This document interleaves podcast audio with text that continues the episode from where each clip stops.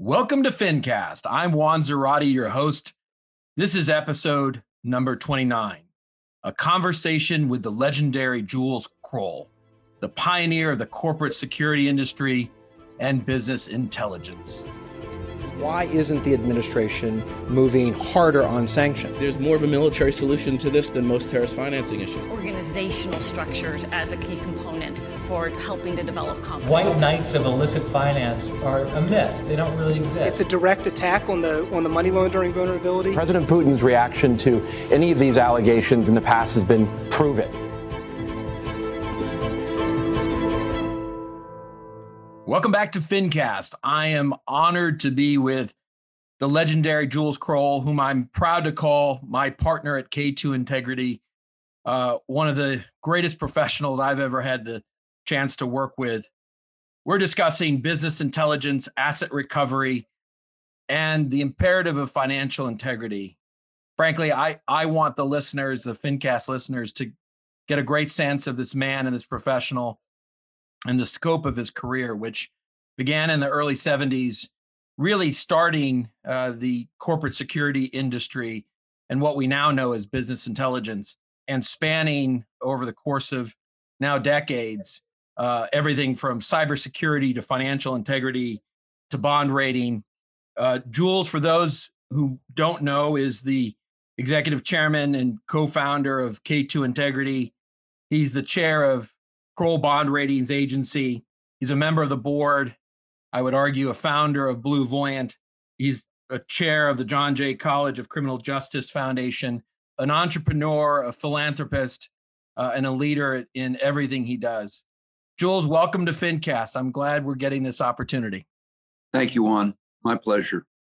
Jules, what what I thought we could do is is talk a little bit both about your career, but but frankly, what you're doing today, what we're doing at K2 Integrity, because one of the things that I, I know about you is that you're a force of nature and you are still actively engaged in cases and asset recovery in driving the vision for K2 integrity. So I want to I want to not just dwell on the past, but I want to talk about your vision for what we're doing now and in the future. But but let's start for the listeners and and maybe give folks a sense, Jules, what drove your passion and your thinking when you began your work in the 1970s and, and began to establish this field of corporate security and business intelligence. What what drove that and, and what animates it now? I would say the genesis of the original idea was actually pretty narrow. In the uh, in the late 60s and early 70s, the country was facing all sorts of issues in relationship to uh, corruption uh, corruption in many industries, such as the printing industry in New York, where my family was involved, and I watched what they had to deal with, and it was not a it, it was not a pretty picture to to watch. I had been an assistant DA in Manhattan, and um, I came out when my dad got sick to try to save the, uh, the business. So I that was my first business exposure, and um, after that experience, it was clear to me that in addition to the uh, political corruption that was exposed in the Nixon uh, in the Nixon period and potential impeachment, there was a general a corrupt environment in the procurement or purchasing area. That's what that's where the business began uh, back in nineteen uh, back in nineteen seventy two. That's remarkable, and in many ways, those issues are still present with us, certainly in the COVID period with different kinds of fraud uh, accelerating. Well, what what animates your passion for this work and passion for what we're doing at K2 Integrity? I mean, you started in 1972. We're in 2021. What what animates your your passion for this field? Well, I've always looked at what we've been trying to do along the way with one philosophy in mind, and that is that to the extent that the processes of businesses and institutions uh, are transparent and and straight, then the world is a better place. And to the extent that it's corrupt and where the deck is loaded, it, it's a less good world. And so I've always tried to find, quite candidly, people like you on thought other thought leaders, people with expertise. So we we like to be able to stand for something, and that what I hope that we stand for is a private entity solving public policy issues in our space. Thank you, Jules. I appreciate you saying that about me. I you raise a really important point and and one that I think the listeners would would appreciate, which is um, the work that you've done has often paralleled, if not advanced, public policy goals and interests. And your work is obviously paralleled with law enforcement, maybe even what intelligence services have done. How have you thought about that? Obviously, you've thought about that in terms of having good effects in terms of, of what, what you're doing. But what's the role of the private sector in furthering financial integrity, security, in parallel with government, overlapping with government, perhaps even in the absent absence of governmental attention or involvement? I've always thought that there should be a a public private sponsorship, not across the board because it does raise it does raise complications. I I see some things that are clearly government, particularly as it relates to enforcement and uh, law enforcement and certain regulatory activities. But most most of those institutions suffer from a lack of resources of one kind that the private sector has. So I, have always tried to find areas where the private sector and public sector could uh, cooperate. For example, since the uh, mid 80s, when we did the first uh, corruption, anti corruption case against the former head of state, in this case, it was the Philippines and the Marcos uh, family, it was a pro bono assignment for the US Congress where they simply didn't have the ability to do the kind of research that we were capable of doing in the private sector. And there are many examples like that. Much of our work for non US companies and governments is because they, they find it very difficult to operate overseas outside their own countries. It's slow, it's inefficient, it's very, very bureaucratic. And I think that's an area specifically that I'm most proud of. We've we've probably between our former company Kroll and our current company K2 Integrity, we've probably at this point done close to investigations, maybe 70 heads of state. And quite often we're working with their parliaments, their congresses, um, and, and sometimes their law enforcement. Yes, Jules. I mean, there's no question part part of the legacy of your work and and the legend of, of your name is the fact that you've led most of the world's major asset recovery efforts um, not just for for governments by the way but for for major corporations uh, in the context of litigation et cetera.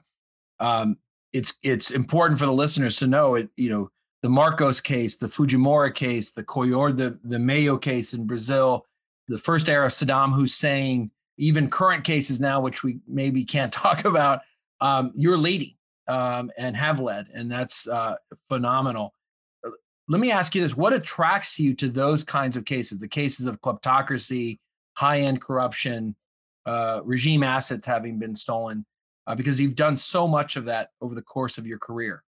Well, Juan, as you know, is somebody like yourself who's got a lot more government experience than I've had your work and the work of Chip Poncy, uh, Danny Glaser, Eric Lorber, Gail Fuller, and so many of our people who serve the United States uh, government, um, mostly at Treasury, but also in other in other capacities.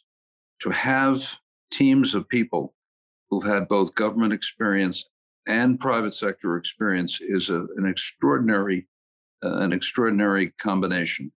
Among the many things that we have a chance to help out with, I would say helping in the area of stemming official corruption, a corruption by by nation states is maybe maybe the most important work that I, am able to still contribute to. Uh, because when you when you have it happening at a national state level, and you know that K2 Integrity does a lot of work in this space, led by you and some of the other most senior people. The combination of working with the government and the private sector is really powerful, and it's challenging work. And we need we need more cooperation. We need much more cooperation in this area. Jules, um, I think what's fascinating about this space too is I think over time, government, certainly the US government, has seen this more and more as a strategic issue, not just an issue of uh, law enforcement or rectifying some wrong uh, with assets that have been pilfered, but you know the the proactive preventative ability to deal with corruption, high end corruption, and then the ability to effectively recover assets and hold people to account is a is a critical national security goal. We saw that recently with the Biden administration laying out the proposition that uh, anti-corruption efforts uh, need to and, and should uh, have a, a, principal place in, in national security doctrine and strategy, something that they're studying and, and will issue a report on here shortly. I, I think that's really important because I, I remember when I was in government, Jules, there were folks that would ask me, we'd have meetings on these issues. Um, and in particular, before we issued our anti kleptocracy strategy in 2006, they, they would ask, uh, we don't even know what kleptocracy means. what, what, are we, what are we talking about? And so there's been a real evolution of thinking around the importance of these issues. And frankly, the importance of, I think, companies like ours that do this work and facilitate the recovery of, of stolen assets. Let, yeah. let me just pitch in. I, I, I'm really glad you raised the, the point about what the Biden administration has just uh, declared in terms of fighting uh, international uh, corruption. When they made the announcement, they went out to the various they went out to the various uh, departments of government. They're going to have a report back, but it's going to be in 200 days from the announcement. That would be completely unacceptable in the private sector because governments typically move slowly. That's an example where the private sector could put something together not in 200 days, but in 30 days, because we all understand what the problem is. We all understand which countries have literally littered the globe with corrupt uh, transactions, and people just haven't been willing to call it out until recent times. The reason we had the the regulations put in place regarding uh, international uh, corruption or, or, the FCPA in the late 70s was because a whole series of incidents had occurred in the earlier part of the 70s, uh, starting with Lockheed, the Lockheed scandal, where we were involved with payoffs in Japan. And really, the 70s set the stage for what was to come come later from ourselves and then companies like us. That's why the partnership, uh, which has to be monitored, but that's why the partnership is so so important and in order for it to be effective because the bad guys they're always ahead and we're always playing catch up. I'm sorry juan i didn't mean to interrupt. No no it's it's a great insight jules and, and you're right the, the, announcement was made on june 3rd um, and and there's a, a long lag between that announcement and when uh, agencies are, are going to report back and of course those who understand government list many of our listeners have worked in government or are in government know that that's that's um, that's then going to take time to implement. And so you know there there is a clear role for the private sector here and and and certainly you're right. Jules you you raised the issue of monitorship and validation. I think one of the things that's fascinating about the your career and certainly the the work that k2 integrity does currently is the role of monitoring validating assuring so it's not just about investigations and it's not just about remediation or fixing problems. It's actually about the ability to to to monitor and to validate, including for regulators like the Fed, New York DFS, uh, foreign regulators, DOJ. So can you speak to that role because that that is a unique sort of function that you've played over time and that K2 Integrity plays both for the public sector and the private sector? Well, I'm really I'm really pleased that you brought that point up because it's one thing to conduct the investigation, whether it's done in the private sector, the public sector, or a combination, a combination of the two. You can't just leave it at that. So what happened was in the in the late 80s, uh, and there were some pioneers in this space, uh, such as a fellow named Ron Goldstock, who used to have, we used to be affiliated together. We were in the Manhattan DA's office. Um, and Ron was a pioneer in creating the idea of independent inspectors general. And that began in the 80s. Its initial focus was around organized crime.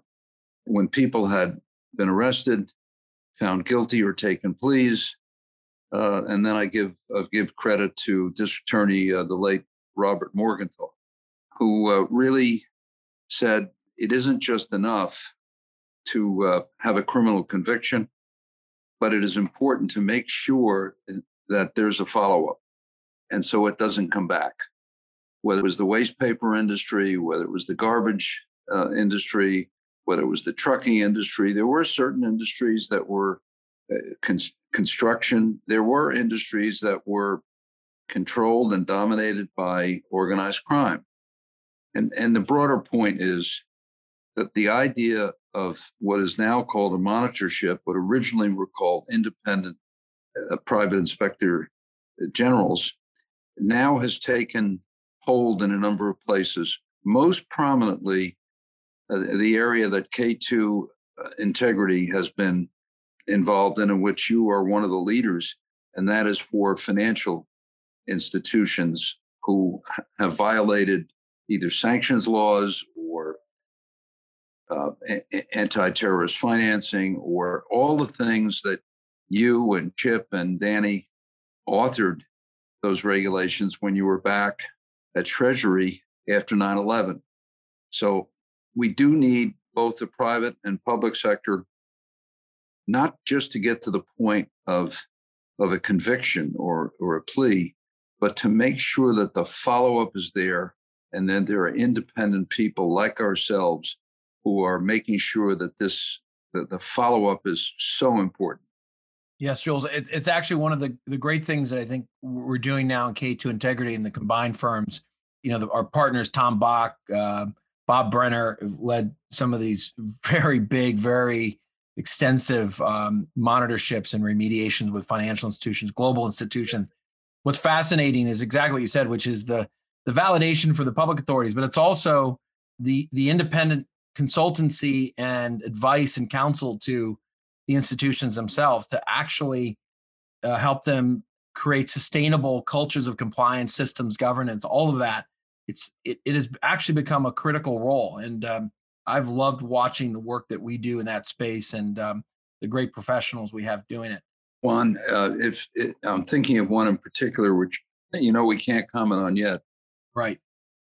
But we do have people from around the world coming to us saying, "We see what you've done with bond ratings. We see what you've done with monitorships. We see what you've done uh, in training uh, organizations, particularly international financial institutions. We see what you're doing regarding trying to bring the right kind of organizational and compliance regimes around crypto and organized alternative currencies.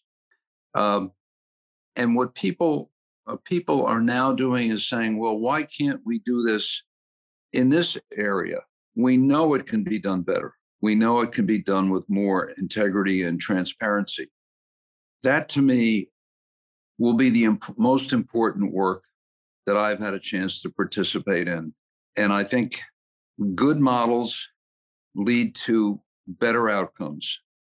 We have a lot of things now that are not working. I would say that much of the compliance regimes at many of the financial institutions are not working for a variety of reasons. They've become too much of a tick the box number you have to have this many employees doing this kind of work in compliance and regulatory oversight. Check the box. You, you need to issue this many reports. Check the box, and so on. What we need to ask ourselves and this is not just in the private sector, but also in the regulatory sector. Let's be honest. Is it what's working and what's not working? We have some great models that are working and they've transformed behavior. And then we have other examples. FinCEN is just totally understaffed. So the suspicious activity reports that the banks have hired thousands of people to check on, including firms like ours, when those are submitted, the places they're submitted to simply have not had enough staff or technology to review them. And so we, we need to we need to operate more in sync, but we know what we have to do. We just have to do it. Jules, you're absolutely right, and you've hit on a uh, a common theme and chord the FinCast, which is the the inefficiency of the current regime and the the need to focus on the forest for the trees, on the effectiveness of what we're doing, whether, as you said, in the private sector for, or from a public policy perspective.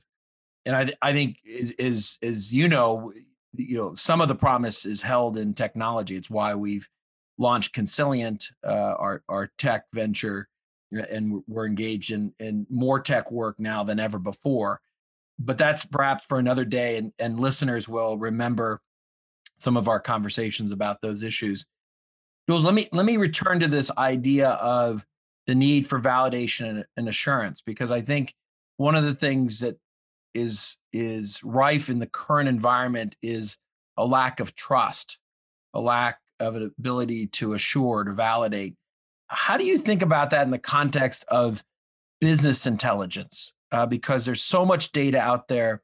It's a lot of misinformation. You've seen the evolution of this industry over time, and and various forms of data uh, take shape over time.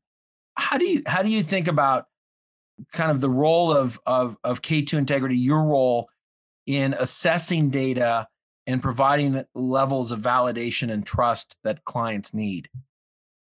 This is probably the most vexing question of all. We live in a world that is awash in information. Some of that information is not accurate. It's not only not accurate, it's intentionally misleading. And it's not just coming from politicians, it's not just coming from crooks, it's not just coming from kids playing games on the on the internet there is a world awash in information. And, and the critical thing now is to do two things. Number one, find ways that are encourage integrity in terms of what people say and discourage things that are knowingly false. This is a giant task. And whether it's young children playing games over the internet, or it's somebody trying to put negative information out for political purposes or to uh, weaken a competitor's product or, or service. This is a societal issue. There's no technological fix. This is about a series of societies that have got to come to terms with what value do we put on the truth? What is the truth. And without getting political, we, have divisions in countries around the world, including our own, as to what are the facts. Now, I believe everybody is entitled to their own opinion, but not everybody is entitled to have their own facts. And that's that's a societal concern that I have and it's not limited to the United States by any measure. It's a worldwide uh, problem. And so, to the extent you don't live in totalitarian regimes, this will continue to be a challenge for our society. And we, as a one of the organizations that works in the space, we have to do a better job figuring out okay, what are the solutions to this? Challenging. Jules, you hit on a really important set of points. Uh, you know, information is a weapon. We've seen that used by states, non-state actors, obviously commercial actors and, and individuals and politicians. So, you know, how how to think about um, what truth uh, looks like, how how to prove it, what evidence looks like, are all critical issues, not just for the world of business intelligence, but it's it's fundamental, I think, at this point with respect to the way our society functions and even our national security. Because I I do think, and I've said this on other podcasts and in other venues, that countries like Russia purposely obfuscate the truth or purposely challenge the institutions and the ways in which we validate information and truth. That's part of their strategy. Uh, it's, it's actually part of a way of allowing them greater license to do things that are beyond the pale and allows them to avoid uh, any consequences for their actions. And I think, frankly, we're going to see a bit of that come out when the Biden administration's report on the Wuhan uh, lab leak uh, comes out, because the Chinese are doing everything possible not to have that be the pre- prevailing theory. And we'll see what information is gathered and what's presented. But to the larger point, the, the question of what is truth, how do you prove it, what's the evidence, who's the validator, are all critical issues, I think, uh, in the 21st century. Think of yourself around the dinner table with young children who who are inundated inundated with information coming from forms that we we never well I certainly was never exposed to as a as a as a young child or even even into my even into my 20s and and 30s the amount of information out there is extraordinary. And there there are organizations trying to do something about it in terms of legitimacy of institutions. Something uh, gordon crovitz and steve brill have created called newsguard.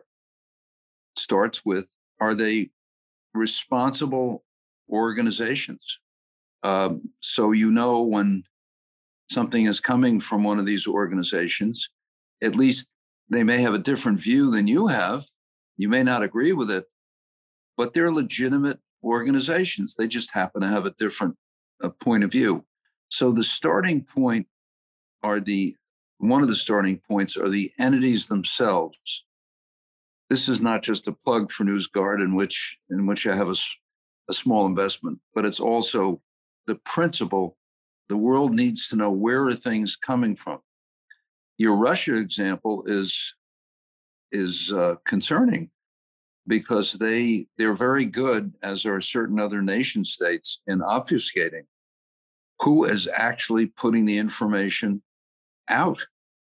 So it's it's a challenge, but you know we've dealt with other challenges ever since the world was around. You know, was the was the person banging a stick in the next valley and hitting and hitting rocks? Um, what, what, was that person up to? And and uh, we've we've progressed a little bit from a from there. It's it's more complicated, but it's always been a challenge, always been an issue. Jules, let me let me um let me ask you then about this because it it dovetails with the the issues we're talking about. You've looked at the field of cybersecurity in various forms over time. I would argue you were one of the forerunners of the field long ago before it was even called cybersecurity. Uh, you're now a member of the board of, of Blue Voyant. Blue Voyant was born out of K2 Intelligence. C- can you speak to how you've seen the field of cybersecurity evolve, uh, data security, and and and you know what what's coming next? Let me put it in a broader uh, context. We began with our original assignments in what was then called data protection. And I remember being on the on the board of a company called the Computer Fraud and Security Bulletin. That was in 1977. And then we we publicized it in what we had a loose leaf service back in 78 called Crimes Against Business. And one of the most prominent areas we had was data protection. We had people writing on it, and we had people reporting incidents. So, as you can imagine, that goes back a good ways over time, we we we were too uh, tentative and and and doing more in the space, but we always did some, and we we increased it over time. But we're we reached a point now that I I hope that the world and leaders of the world realize that we have begun World War III. World War III is underway. Uh, it's mostly related to cyber activities, but that will escalate. And this is my this is my biggest concern because the game will continue to escalate both on the nation state level and on the criminal level. And we need to get a hold of it. We need the equivalent of a nuclear arms treaty between the leading countries in the world. We need to set rules that are enforced in terms of what the private sector, individuals uh, can do. Because every month, what happens is there's more incidents, there's more potential damage to societies, there's more cynicism and fear, and it just is growing. And we do have to call it out and call it out for what it is. And this needs to be heavily regulated, but it must be done on a multinational basis. And nobody is blameless in this one. Nobody. We must get a hold of it because it will take down grids, it will take down water systems, it will take down shipping, as we as we saw recently in another context in the Suez Canal, uh, and and what happened to the world? One big ship, and it impacted the supply chains all over the world. Now that wasn't cyber; that was just that was just an unfortunate situation. But we had the Colonial Pipeline, right? A, a, good part of the eastern United States was without uh, energy, a substantial portion of its energy source. Well, these things today, unfortunately, are very easy to do. So while we're building defenses, while we're training people, there needs to be there needs to be a multinational accord to deal with these issues. It's in no one's interest. It's in no one's interest for this to continue to escalate, and it will lead to it will lead to other forms of activity, which I'm afraid will become increasingly military over time. That's my big fear. Jules, that's a powerful and, and big point, and um, and I don't disagree with you. I think this is why you've seen, especially in the financial sector, but obviously other critical infrastructure uh, sectors, the the desire to try to come to some terms with what the bounds of activity in cyberspace should look like. So we've written about and we've we've uh, been part of projects to try to get agreements at least in the cyber financial security space which is to say let's not disrupt uh, the global financial system let's make sure that responsible actors aren't doing anything to disrupt it to destroy data to take down payment systems those kinds of things because you know the russians the chinese the americans the french everyone in the world that relies on that system doesn't want it to collapse we all need it to work. But there are nefarious actors and, and perhaps irresponsible actors that are willing to put it at risk. So we've got to figure out ways of of controlling that, deterring it, and and uh, managing it. Juan, uh, you you you coined a phrase years ago that I had not heard before, which was national economic security, marrying what goes on in terms of the world's econ- uh, economies as a security, as much as security discussion and security principles as as anything else. I think it's I think it's critical for not only governments but our society to understand what it is. I don't know if societies and, in in countries, whether they be democracies or totalitarian states, whether they have been candid with their own people. And I do think, I do think it's important because at the end of the day, maybe people have achieved some short term benefits industrial espionage, stealing of scientific secrets, learning about people's policies by breaking into their uh, data systems. But this will not lead to a good place. And so I, I think it's important for people in the private sector as well as the public sector to call these these out. It, it is it is an area that really worries me. And you know, we have most of our efforts in this area we do through Blue Voyant, which is our sister company that we that we we started. And it's very important for institutions around the world to understand what their true cyber hygiene looks like. But in the end, we've got to come together on an international basis as to what the rules of the road will be, what is acceptable and what is not acceptable. And it's got to be enforced.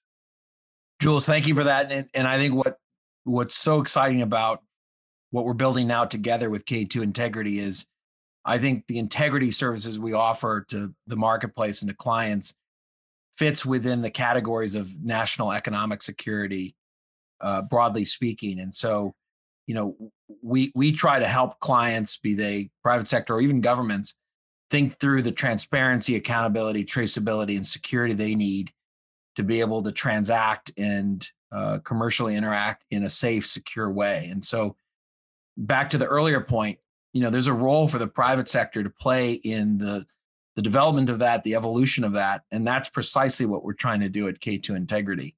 I'll um, give you an ex- I'll give you an example one that of course you're personally fully aware of, but I think it's it's directionally where we have to go. Uh, as you know, one of the major investors now in Blue Voyant is Temasek, one of the sovereign wealth funds of, of Singapore. They are putting together, from a commercial point of view, uh, best in class entities that they have found so that they can create a, a series of services that can can be used by private sectors to be more secure and they're doing it and here's a small country a very efficient country a very wealthy country uh, per capita they they are approaching it because their power is more commercial than it is political but they are approaching it and they are they are developing a private sector solution to a public policy problem. We need more of that. Sometimes it takes entities with tremendous resources uh, to do that. But I'm also hoping that what they are doing through their sovereign wealth funds is something we will see other countries that do have substantial assets. It's in nobody's interest those who want to operate legitimately. It's in nobody's interest to let this situation continue to spiral out of control. This ransomware has got to stop. When we have bad actors, those bad actors have got to be put in their place in the in in a, in, in a legitimate, proper way. Uh, this is an area that we're, as you know, we're spending a lot of time on, and a lot of our resources. I I would urge other institutions in the private sector and the public sector to get behind this because this is another form of climate change. It's also very important. They are changing the climate of the information world. Uh, it isn't only about rising waters and rising temperatures, but it's also about rising dangers in the world of information. Fascinating and uh, remarkable insights, Jules. Thank you so much. Jules, I think we're out of time, but uh, if it's okay with you, I think uh, we should do a part two to this conversation because there's so much more to talk about and so much more the listeners will want to hear from you both your your memories your history but also everything you continue to work on we didn't get into Kroll bond ratings we didn't uh, talk about some of the great vignettes and, and stories you have on asset recovery. Uh, I want to come back if that's okay with you, Jules, maybe in a couple months and and have the listeners enjoy a bit more of your insights and and your career. I found it interesting, of course, as always with you, Juan. You you you ask the right questions and your innate sense of modesty. Uh, everything I've been doing, you frankly you've been doing, and um, I just been doing it longer. That's all. Jules, thank you again for uh, for joining us, and uh, I look forward to the next time we can do this. Well, thank you, Juan. It was fun. Thank you, Jules. Absolutely.